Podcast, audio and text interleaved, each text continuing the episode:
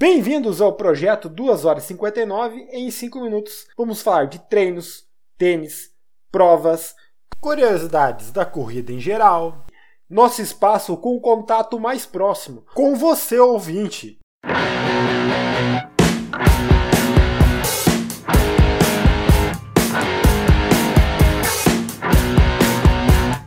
26 de janeiro de 2023. Faltam 129 dias para a maratona de Porto Alegre. E aí, Marco, tá escondendo o treino? Olá, meu nome é Ângelo e hoje vamos falar sobre treinos no Strava. Rolou em várias conversas paralelas a questão dos treinos do Strava ocultados. Aquelas pessoas que fazem o treino não postam, mas possuem um perfil no Strava e ficam cuidando o treino dos outros usuários do mesmo. Então vamos ponderar algumas coisinhas. Primeiro, você acredita que esconder o treino vai tirar pressão e consequentemente o teu treino vai sair melhor?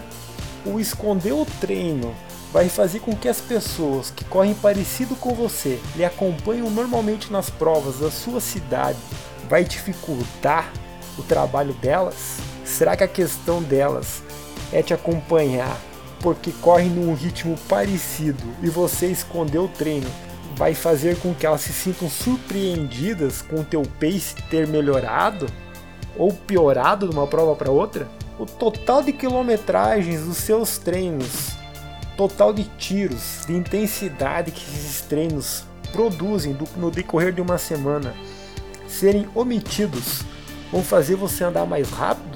Vários questionamentos, né? E por outro lado, postar todos os treinos vão gerar uma pressão maior, porque as pessoas não só vão ver os treinos que você fez, mas no ritmo que você fez, na altimetria que você fez, e vão esperar que você faça melhor no dia seguinte, ou voltando às suposições anteriores, aquelas pessoas que te acompanham no decorrer de uma prova, observando seus treinos no Strava, vão ficar preocupados ou vão admirar os treinos que você fez? Ou vão copiar, tentar reproduzir e evoluir mais do que você? Devido aos ritmos, à altimetria que você se submeteu? Alguém realmente vai se preocupar como você está andando ou treinando em treino? Porque convenhamos, o que vale, o que manda é a prova, né? Por outro lado, se você não esconde nenhum treino se você posta todos, você não está sendo um pouco arrogante, achando que está mandando super bem, todo mundo vai ficar intimidado com o seu treino intimidador da semana? Mais coisas para se pensar. Mas tem um terceiro lado aí. Tem uma terceira questão, no meu ponto de vista, pelo menos que na real é o que se trata desse episódio, o meu ponto de vista. Enfim, se você posta treino todo dia, se você não esconde nada, você não está incentivando as pessoas que estão com preguiça de sair de casa, que estão com preguiça de levantar do sofá, que estão com preguiça de sair da cama, que estão com preguiça de começar uma atividade física hoje ou amanhã, que estão com preguiça de dar o start para perder peso, a incentivá-las? Às vezes a gente tem alguns amigos que já praticam atividade física. Às vezes nós temos aquelas pessoas que nos acompanham nas redes sociais. E o que elas precisam é simplesmente ver que um conhecido, um amigo, praticou uma atividade física naquele dia. Ela vai olhar para aquela atividade e ela vai seguir o seguinte pensamento: pô, se o fulano ou ciclano, que também é muito atarefado, que também tem filhos, que também trabalhou o dia inteiro, for lá e fez essa atividade, eu também posso. E é isso aí. Eu acho que todo mundo pode. Todo mundo pode fazer o que quiser. Você quer esconder treino? Está no seu direito. Você quer postar todos os treinos? Está no seu direito. Você quer se gavar de um treino forte? Está no seu direito. Você está querendo demonstrar uma baita de uma rodagem, uma baita de uma prova, você quer comemorar um feito de uma prova e uma postagem com aqueles números enormes do Strava, vai em frente.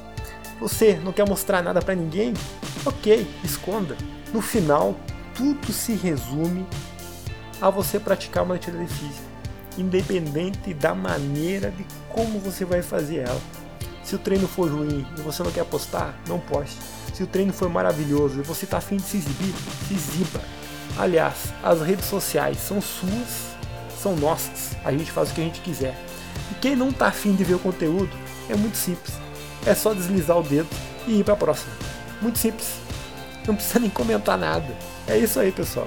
Eu, para finalizar a minha própria discussão, posto todos os treinos por preguiça de omitir. Porque se eu omitir, futuramente eu vou querer desomitir. Então, para mim não vale a pena. E se alguém viu no Strava minha atividade e se inspirou e saiu de casa para fazer qualquer atividade física, tá valendo mais ainda. É isso aí. Eu espero que você pratique atividade, independente da sua opção. É isso aí, pessoal.